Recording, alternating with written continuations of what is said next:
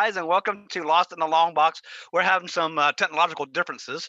Those of you who watched Office or um, Idiocracy will get that joke. Um, how's everybody's week been? So far, so good. Good. I'm your host, Randall. I got all my partners in crime here. Everybody say hello as I go down the line. Madman, Hello. Enos, What's up, folks? Tommy, Present. Livia, chime on. Hello. Hi there. Um, so, big news. I'm going to just jump right into it. I'm so excited because today we got new comics for the first time in a month. Um, now, there wasn't a whole lot of them because I believe, um, even as uh, Ed was telling me today, it's a bit of a test run for DC, and our new distribution. But Yes. I got Daphne Byrne number four today. Yay! yep. And, and he did say that next week um, we'll start getting regular books from DC again. So. all right. Yes. So I am all excited. It, means that um, things are going to get kind of back to normal for us comic collectors. We'll start getting new titles again. So, by the way, Olivia, you weren't here when I mentioned this earlier. I thought I'd go ahead and tell you when I was in the store today, um, a gentleman who came in there recognized my voice and said, "Aren't you on a podcast?" I'm like, "Why, yes, I am." And he saw you on a podcast as well too. So Awesome. You are now exciting. internet. You are now internet famous. That means a couple weeks we have to sign autographs and whatnot. There Humble go. brag. Always fun. Excuse me. Uh, anybody got any uh, anything they want to talk about before we get into the news items? Um, Nice. this may be on the news items, but you know, the latest we heard for shops, we're supposed to be back into the normal distribution schedule May 20th. So Okay, that's from yeah. Diamond. So that's exciting. Definitely get back to normal sooner rather than later. Right. and I think that's what I had is that Diamond said late May, but they hadn't actually given a date. So the fact that you got one is, is a lot better. Uh, May 20th. That is. Uh, let me just look at my calendar here because that is. Uh, oh, that's that. Wednesday. Okay, day before my birthday. Yay!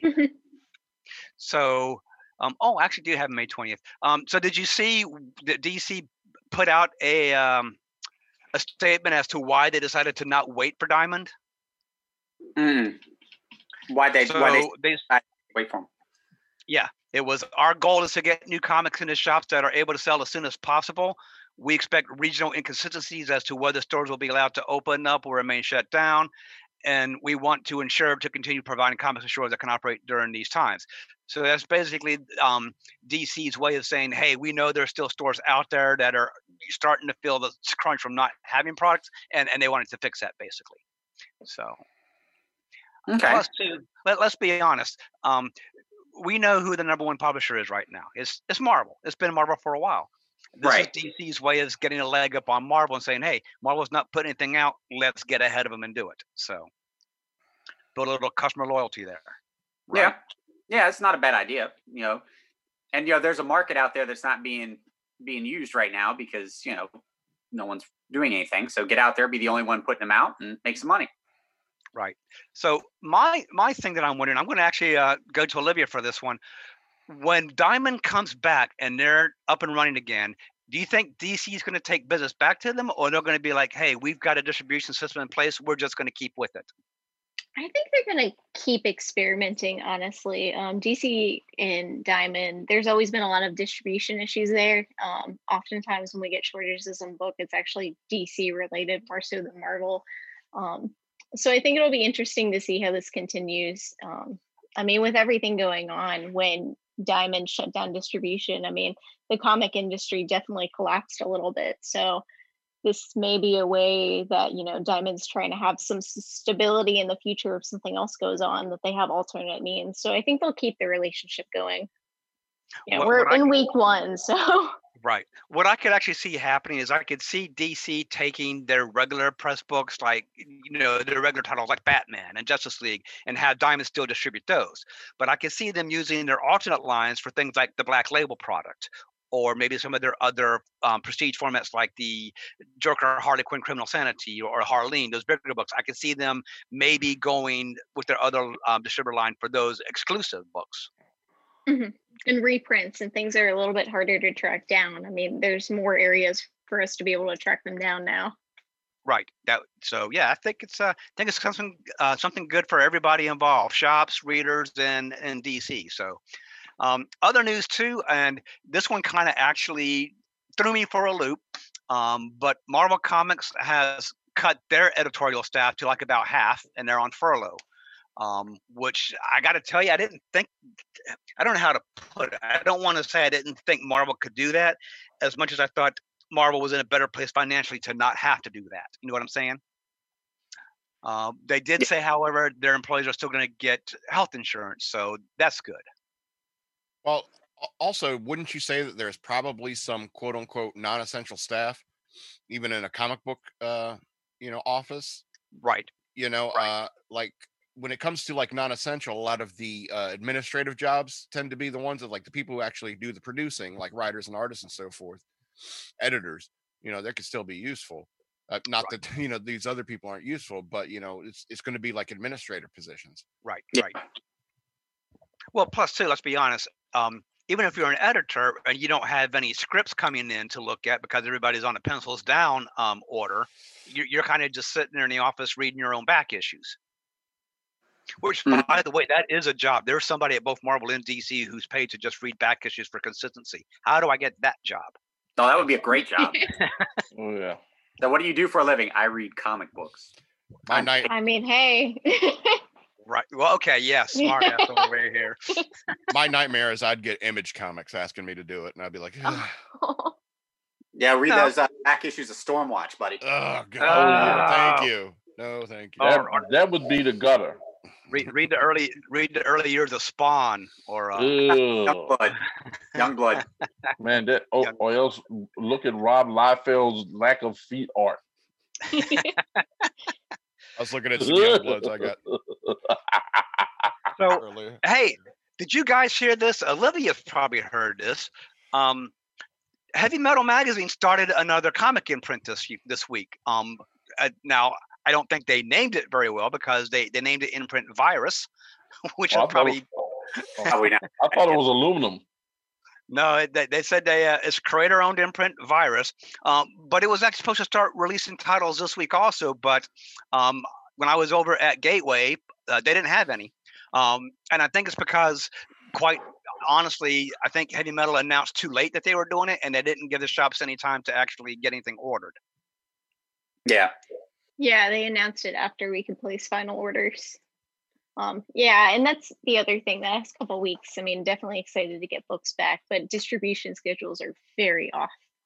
Oh, I sure. think everybody's playing a little bit of catch up. You know, writers, team members, everybody.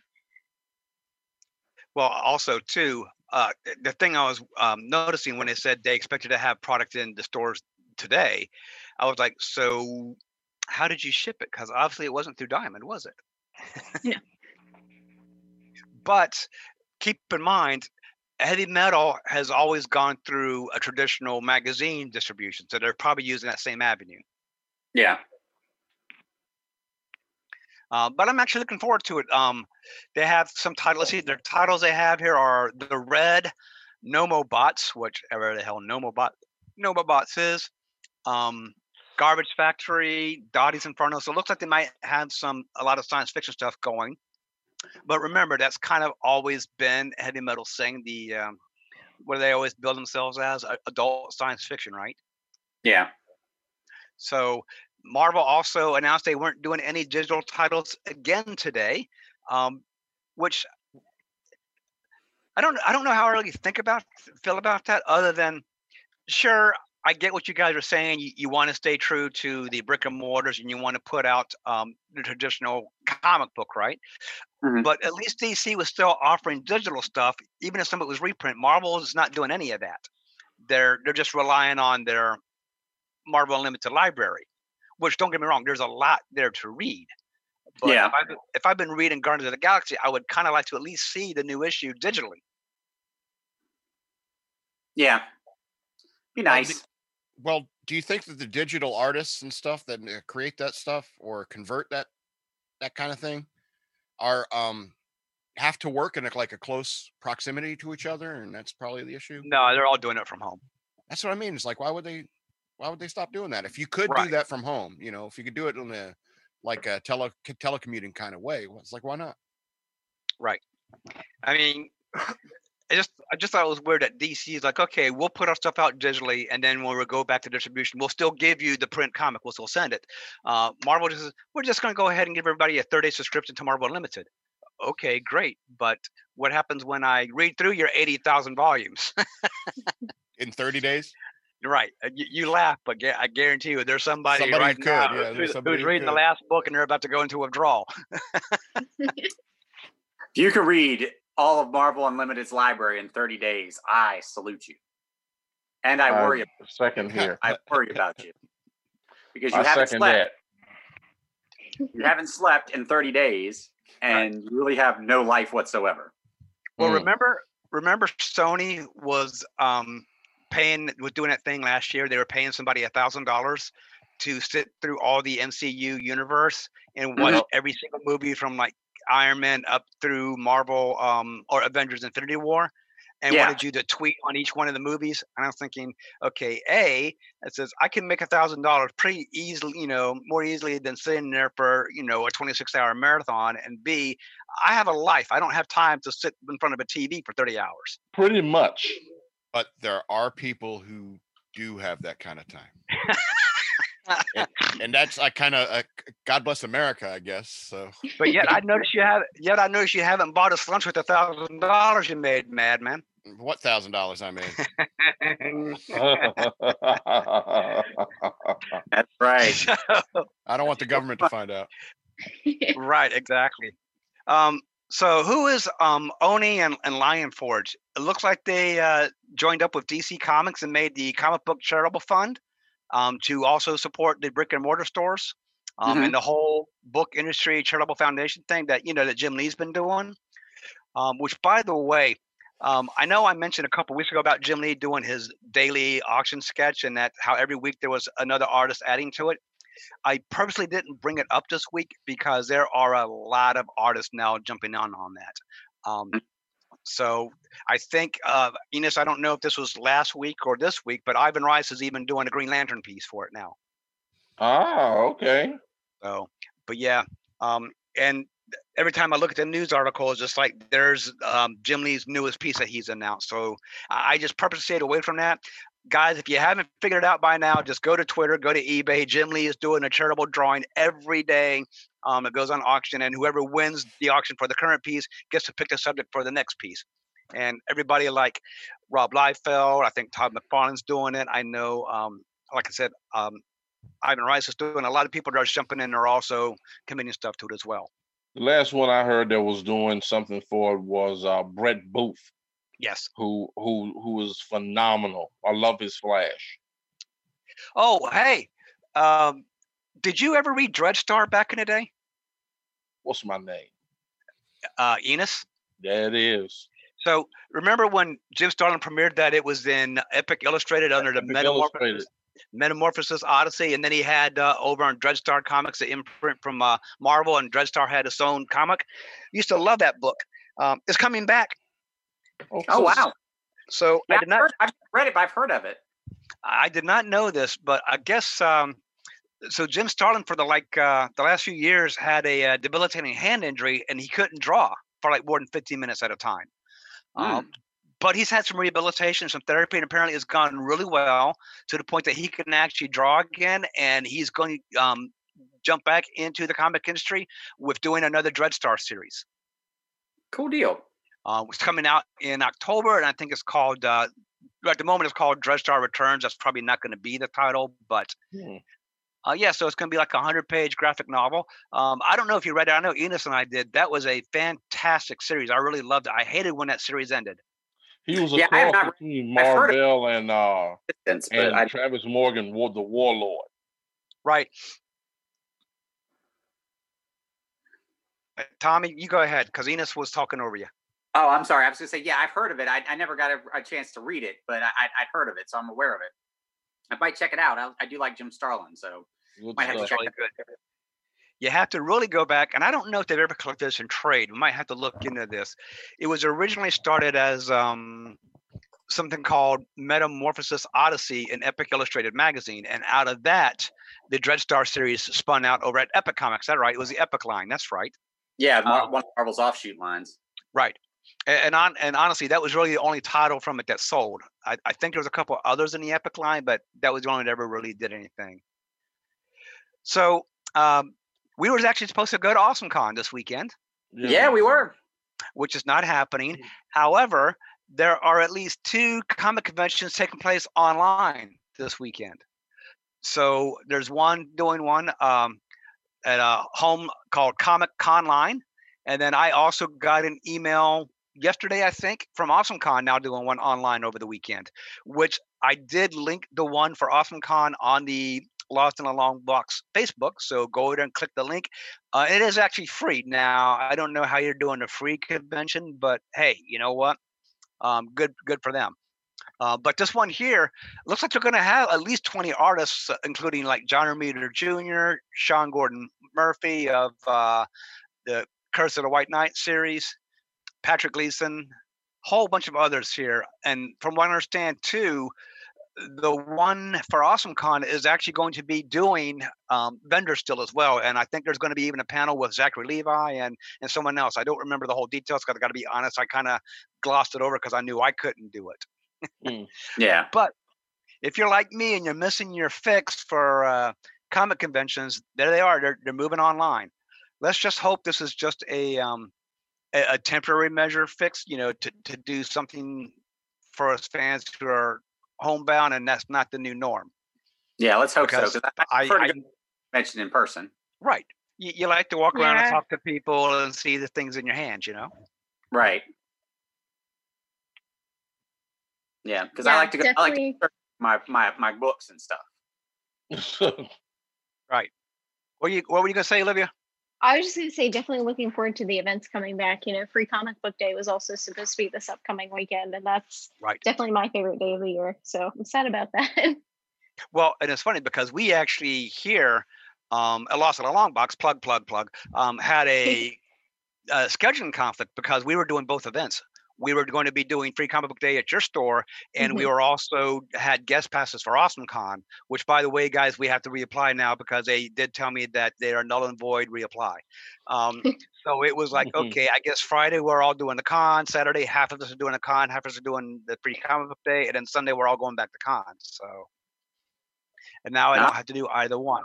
Well, that sucks. So we'll be Yeah. definitely, I'm not sure what's happening with Free Comic Book Day. They haven't announced anything nationally, but once, you know, it's safe to do events again, we'll definitely be doing events.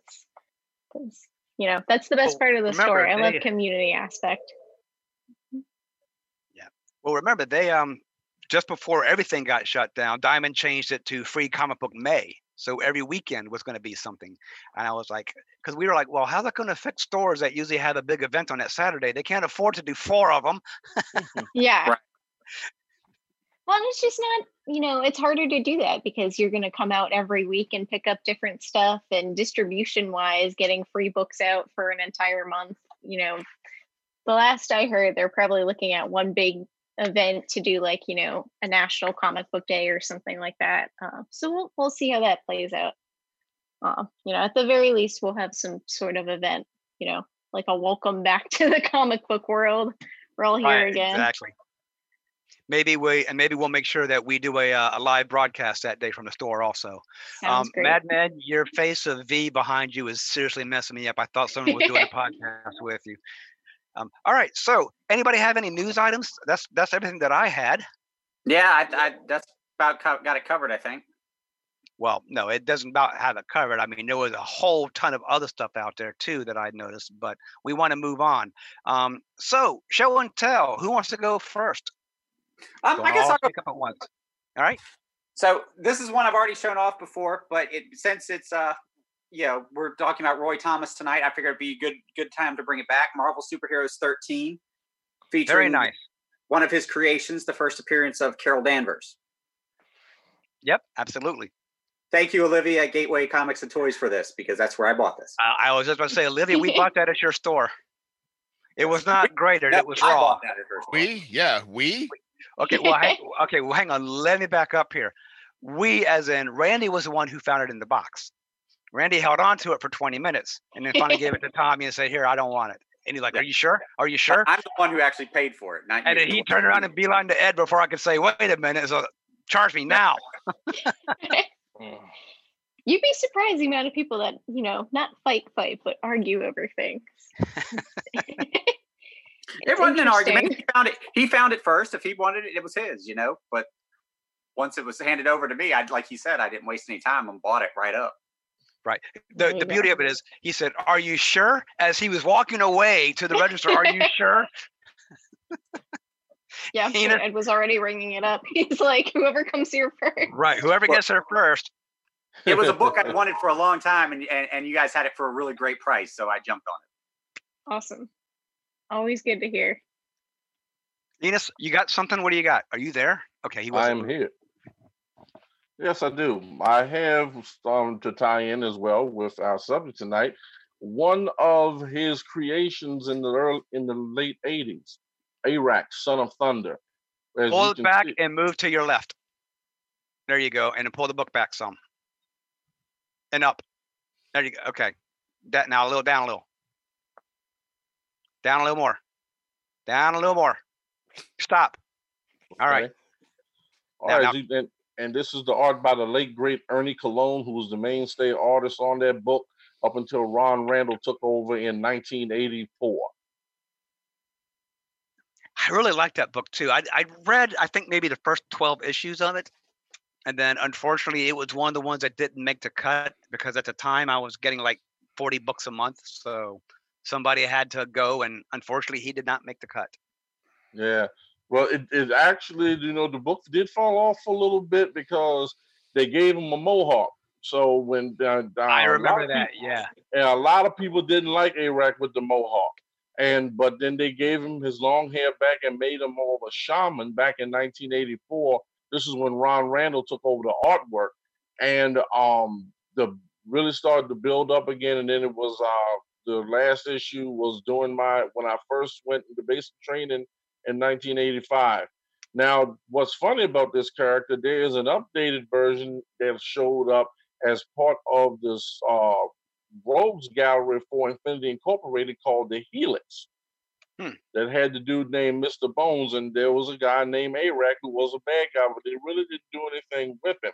I would really like to see an updated version of this book, you know, just to see the um see him dealing with the issues of Native Americans today, with the reservations, the lack of things it is, and and uh, you know, give a little something extra, but but dealing with something that's a little more the real world. And actually, you know what? It's it's good that you had that book because I- I'll mention why um, that was a great book for this week when we get in discussing Roy. Uh, Madman, what do you have? Uh, you, you know how I like uh, comic books that are based upon the toys I had. Uh, 'cause Right. That's basically how I how how I got into collecting comic books. Is I was buying comic books based upon GI Joe and Voltron. There you go. Oh, that's a nice one. I like that Yeah. one. It's in really good conditions. Voltron number one. This is like from 1985.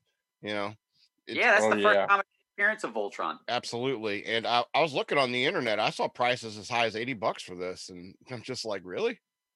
yep. It, it wasn't that great a read. Well, Actually, it wasn't. You're right, man. Man, it wasn't that good.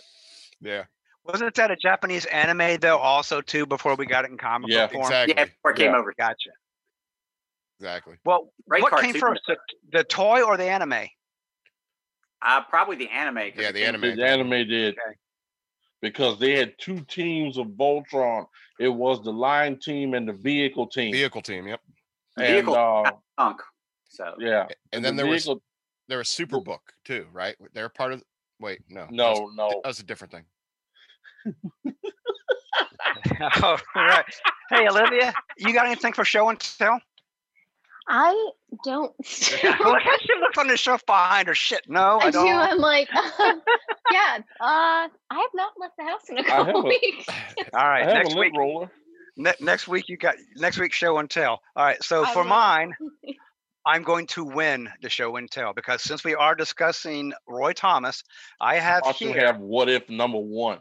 No, I would love to have what if number one. I don't have it anymore. I have what is no doubt the greatest um, creation in all of Roy Thomas's career, um, and it is of course Captain Carrot and his amazing zoo crew. Zoo crew.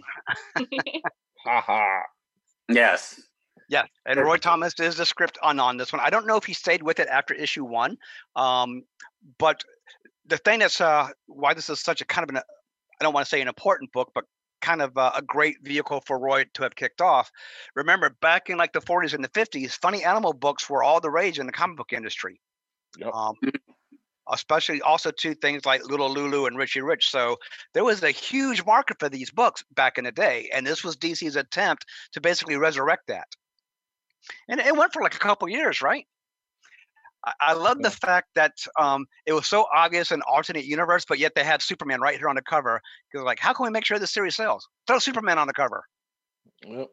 Yeah. Spider-Man. Yep, just say Spider-Man or Wolverine on Marvel or Superman in DC. Throw them on the cover, and you had a sell. That's right. That's right. They knew, knew where their bread's buttered.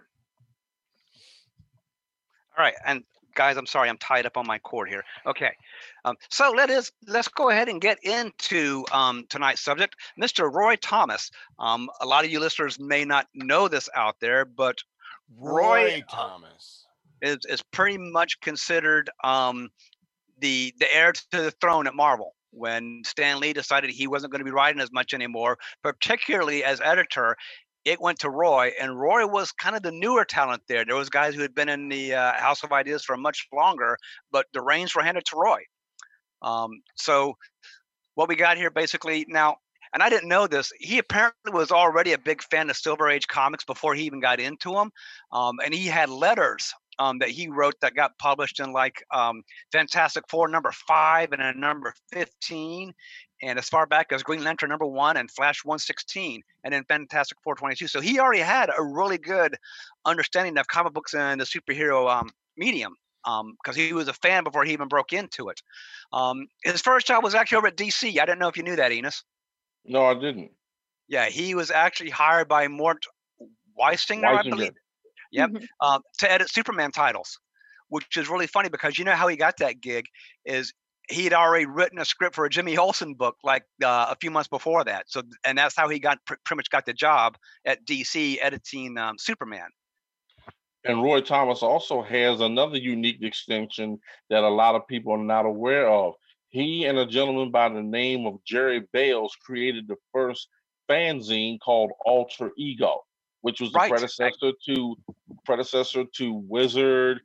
And just to give you an example, and all the other fan time type of fanzines that were out there, he was one of the godfathers of that medium as well. Right. Well, and here's what's funny is I'm glad you actually mentioned that because his work on Alter Ego was how he got in to Marvel because he Right. wrote a letter to Stan Lee say, "Hey man, I'm a big fan of your books. I don't know if you remember me, you know, from Alter Ego." And Stan knew his name um, from that fanzine and said, "Hey, let's get to lunch." You know, and after lunch, um, that's when Stan offered him a job. So, and Roy actually said it himself. He worked for DC for like eight days before he was offered a job over at Marvel. Um, and here's what's funny: he told Weisinger that you know I'm getting offered a job at, Mar- at Marvel, and Weisinger kicked him out. he basically said, "Don't even finish the day, leave." Oh wow. So that that just kind of tells you how much the rivalry was going on there. Um, so now he it's what's funny. He talks about the writing test that they had at Marvel, um, and he basically said it was um, like four pages of Fantastic Four where they had just removed all the dialogue. And you had to go in and just and write dialogue over the already um, penciled and scripted pages. Now they were already pages that had been published, so it's not like they were giving him something that hadn't been done. It's just they took pre-published issues, wiped out all the dialogue, and said, "Okay, what would you do with these scenes?" That actually sounds kind of fun. Yeah, I Well, do it in Photoshop all the time. interview. Yeah. Right. Yeah. I, Well- I, I think I, I think that would be fun. I'd love to do that. Well, that would remember, actually drive me nuts because I'm I like plotting along with writing is doing the dialogue as well because I try to make the pictures reflect what I'm talking what the what the characters are saying. So that way of like, okay, we've done the artwork now put some dialogue and I would like, huh? I would be I would literally be a loss of words. Well, you'd have to have some sort Well- of collaboration with the artist. That's all there is Yeah. to it. right? Yeah. Right. Well, now you know why he did that, right? Let's think about this. What was really huge at Marvel um, about the, when Lee was there? You guys know this one. What's Um, it? What's the teacher always says? There's going to be a quiz on this tomorrow, so pay. Um, Spider Man. The Marvel method of writing. The, the Marvel method. where where Stan said, "Here's the idea, here's the gist of the story, draw it, and then I'll go back and fill in all the dialogue later." Yeah. Yeah. And Yeah. so that's what they were doing. They were seeing Ken Roy adapt to the Marvel method of writing. Yeah. And, And, I the think, rest is I think history. he did a pretty good job of that, considering uh considering all he did at Marvel. Right, absolutely. Yeah, if you take a you know when we were when I was looking over this for the show, I mean the list of characters that he had a hand in creating, you know, is it's just it's a who's who. Right. Yeah, I mean So- it, it's insane. Well, here's what's funny. So his first writing stuff, uh, writing a- assignment was uh, he actually wrote um, "Who Can I Turn To" in Millie the Model, Hmm. or, or, um, modeling with Millie, model, modeling with Millie, issue number 44 was where that premiered. But then he also wrote um, uh, some stuff for like Iron Man and Tales of Suspense. Um, he also apparently did a um, a Doctor Strange story as well. Um, wrote um, Patsy and Hetty, issue 104 and 105. and you remember Patsy and Hetty, that was the follow up book to Patsy Walker. That's right. The great Patsy Walker line. And I didn't know this. He actually wrote some stuff over at Charlton Comics too. So apparently he wrote an issue of Blue Beetle. He wrote an issue of uh, Son of Vulcan. So, and he did this as he was actually working for Marvel at the same time. So that's pretty awesome. But here's where he starts to really um, spread his wings. Um, he gets Sergeant Fury and his Howling Commandos from like issue 29 all the way through issue 41. And then he also gets handed um, Tommy Uncanny X Men at issue 20 up to issue 43. Yeah, I mean that's one of the things too that when, when looking over his his work too is how long a runs he got on on stuff both you know at, at Marvel and DC. I mean, you know, I'm sure we'll talk about it a little bit later, but he had the first 115 issues of Conan. Right. Well, That's but um, bum. since you just hit on that, um, that's why Enos's book is is kind of actually um, bittersweet here, because there was no sword and sorcery in comics until Roy Roy Thomas pulled out Conan the Barbarian, um, and that was actually a huge gamble for Marvel because at the time Marvel and DC were dominated by superhero comics.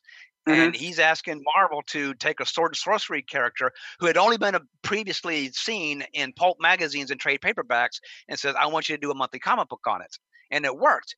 And as a result, what ended up happening is you got Red Sonja, you got um, Kull the Conqueror. Over at DC, you got Claw the Unconquered. And then much later, you got Arak, Son of Thunder, or Son of Stone, whatever the hell it is. Son of Thunder. Thunder. Son of Thunder. Thunder. Thunder, Thunder. But yeah, he he he had the first 115 issues, and then years later came back for another 35 issue run, and it just you know you don't see stuff like that in Right. this day. People you know on a on, a book for that long, you know. Well, not to mention too, and I, I didn't know this. He did X Men issue twenty to like what forty three, I think it was. Yeah. He came back when the book was in trouble to try and save it, but the writing was already on the wall. Mhm. Um, and then they went into and they went into reprints, right? So, and Yeah. also too, while we're at it, um, and I did not know this was him. He wrote Avengers with issue number 35, and he went all the way through 1972. And what was in his big run with Avengers, Tommy? I know you know this. That was the Kree Skrull War. Yes, absolutely. So he had a really great writing career at Marvel. Mhm. Uh, but Tommy, why don't you tell us about what happened when he took over as editor? Because he made some revolutionary moves there too. Yeah, so he takes over as editor in, in 72 when when uh, Stan Lee becomes the becomes the publisher and you know brings in some you know he continues to write some of the mainstream titles like Fantastic Four, but he brings us a bunch of uh, other new stuff. Uh, the Defenders, one of the big ones, uh, What If about alternate histories. Um, a personal favorite of mine, The Invaders, which is uh, you know set in World War II. Um, I think one of- one of the biggest things during this time is the uh, comic book adaptation of Star Wars. That was huge. Uh, you know, Jim Shooter believes that Marvel was in a lot of trouble, and, and Star Wars really saved them during during this time period. So that was that was a big deal. Um, you know, Star Wars comics have been you know selling pretty well ever since then. You know, good stuff.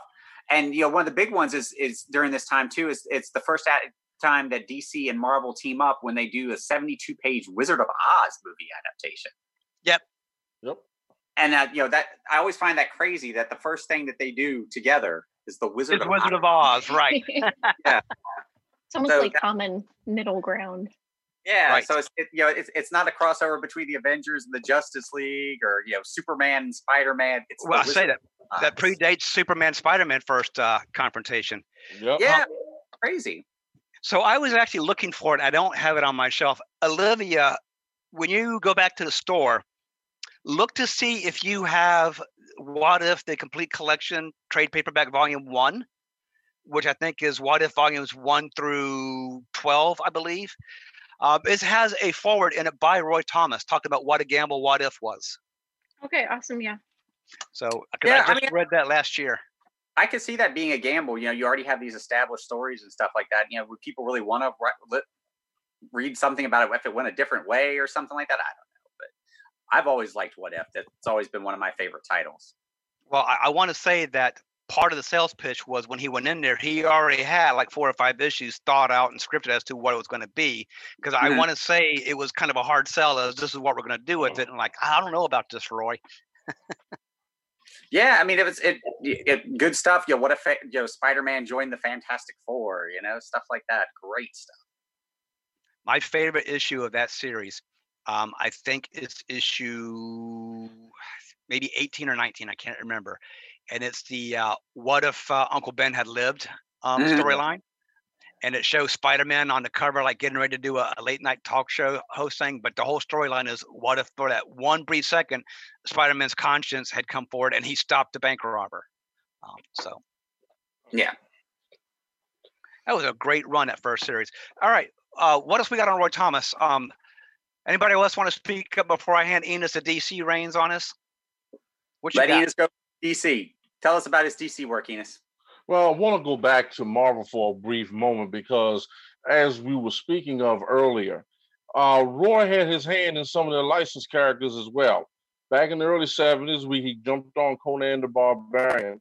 But in the late 70s, they got the license to Tarzan right behind um, DC, who was finished with it. Now, as you know, DC had the um, had a hold of Tarzan with Joe Kubert in the early 70s up until 19, I want to say early 70, the early to mid 76. Now, right about the time this um, was going on, um, Filmation was about to debut their Tarzan Lord of the Jungle cartoon on CBS that year, 1976. Now, about that time, Marvel had gotten a, gotten a hold of the rights to the character after DC was done with it, and he was teamed with the great late great John Buscema once again to have a run on Tarzan Lord of the Jungle, which adapted a lot of the great stories um, from Edgar Rice Burroughs, and they stayed pretty much faithful to them. And the artistry of Roy Thomas's words is just like um, was was surely phenomenal. And what he also did was he adapted the language that Tarzan used in in his stories, like Kreegah, Bundolo, Ungawa, those type of things that you that, that you heard in the Tarzan movies that everyone thought was part of just for Hollywood, but actually it was a complete language that um, Burroughs created for that Tarzan series. Now, um, and he's and, and right about um, and I think it was like about 1979 or 80 that they had the reins on Tarzan. Then in 1981, Roy Thomas surfaces at DC continuing with his sword and sorcery uh, shtick by bringing one of the one of who I believe was one of the best characters of that decade, Arak, son of Thunder, who was a um who was who was taken in, who was um, a Native American from the fictional Quantaka tribe that was um, raised by Vikings and made into a warrior. He was paired with a female character named Valda the Iron Maiden, who was a pretty formidable character on her own. Now, Roy had some help in creating the mythology behind um, Arak, son of Thunder, and he looked no further than his own wife, Dann. And um, the late great Ernie Colón provided the artwork from for a majority of the time from 1981 up until 1983 when they um Randy and I were talking about this prior to the show where you um they for some reason why I don't know they had um Arak sporting a um, mohawk from 1982 up until the fall of 1983, where they brought his um, long hair back, and then they introduced his father, Thunder, who, after he was killed fighting a Tyrannosaurus Rex, talking about Arak, he wound up being given shaman, shaman or mystical type powers. And he kept this shtick up until the book's cancellation in 1985.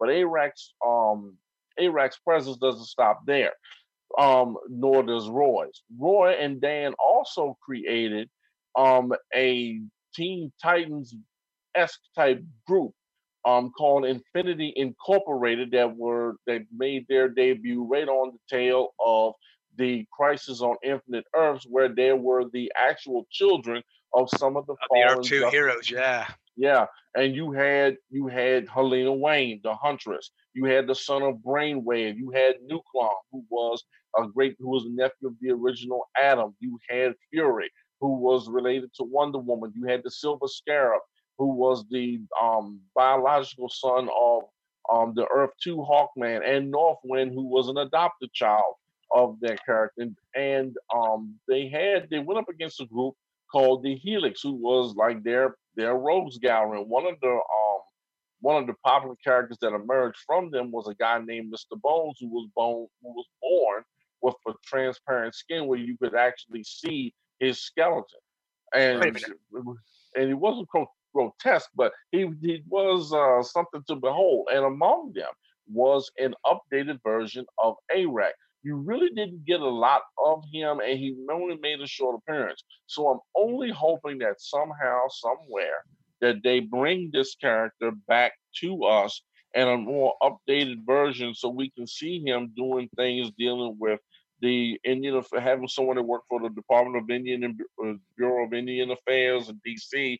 Well, something where he is a um, a direct descendant of Arak, taking on the issues that that affect Native Americans today. That is something I really like to see. But Roy and Dann both put their foot in this, and with the art of um, Ernie Colón for the beginning and up until the end, where um, with Ron Randall and Tony DeZuniga, um, this was an awesome book, and I feel truly deserves a um, omnibus or a trade paperback run of that series. You know what though? I would like to see if you're going to bring Arak back. I would like to see two books then, a modern day one, and I want to see when it would be a period piece because I yeah. think that character works best as a period piece, just like Conan. Yeah, yeah, agreed, agreed. He did work better, and um, um, what I'd like to see was because there was always that hinting of romance between him and Valda. I would like to see them get together and see their offspring, see what happens, and you see them over the years up into the 21st century.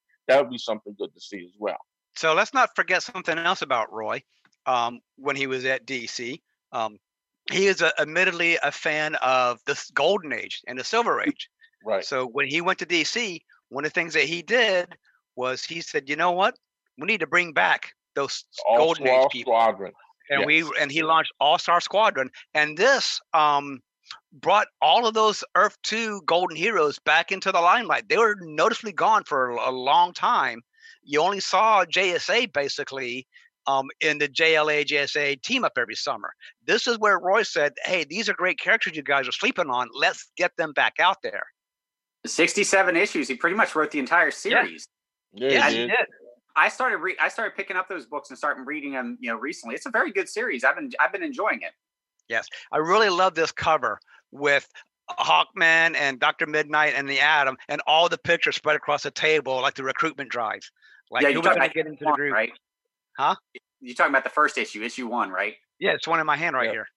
Uh, well, I, I don't have you on screen because I have the other the other ones here. But yes, that one that's one of my favorite covers of any comic. Yep. I love that. I love that cover. That's yep, amazing. That was a it was a great series.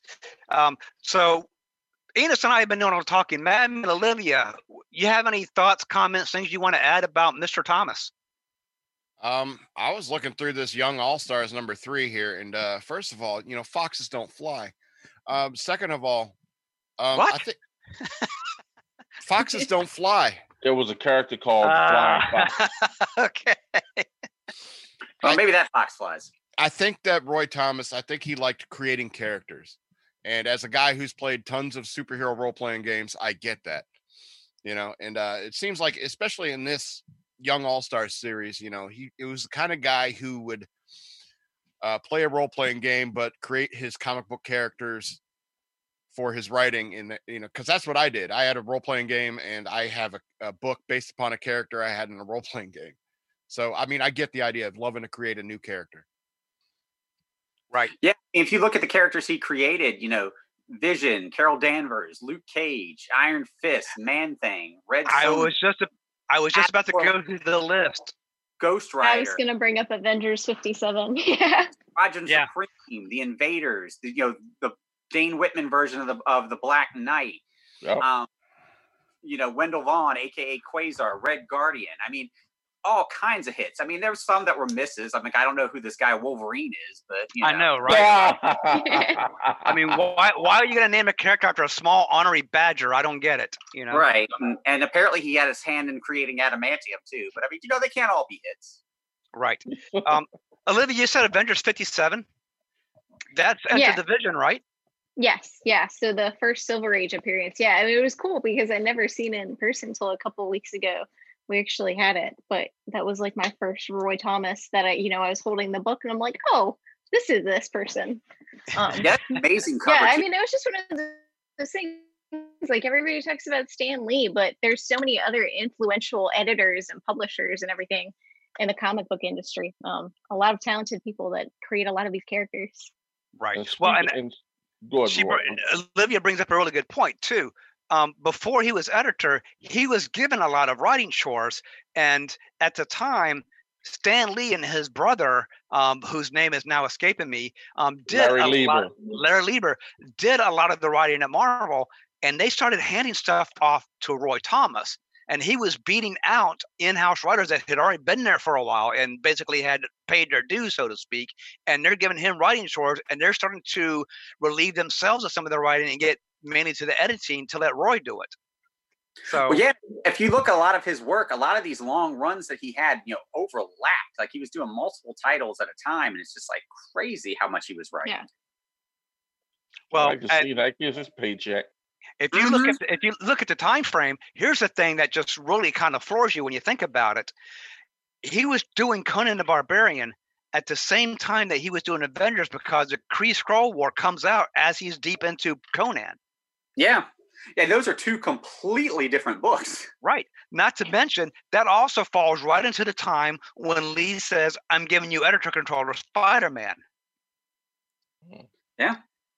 It's a lot of lot of lot of pressure Oh Right. yeah, and I think he I think he definitely lived up to it. I mean, he's he's one of the, you know, one of the greats of all time. I mean, and he and, and with him too, he's one of those unsung greats too. You know, it's, he's not Yeah, he is. his his name is not as big as like a as like a Kirby or a Lee, but it probably should be.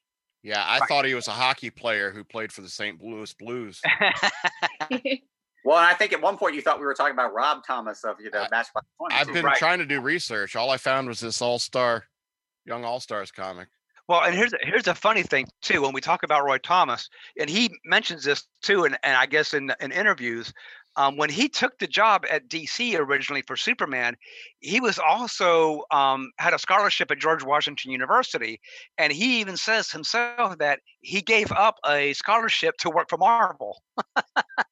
Mm. Well, and it looked like it was the right idea. you know? Absolutely. i would have too i would have too And also, he's, he's it should be noted that not, on top of being talented himself, he also had an eye for talent as well. Because it was because it was because of him that we had the Ernie Colóns, and we, he also was single-handedly introduced us to the greatness of that was Jerry Ordway, who went on to become a major major artist in DC and and- also a major storyteller in the Superman mythology. And say if, if you underrated if guy look- too, Jerry Ordway.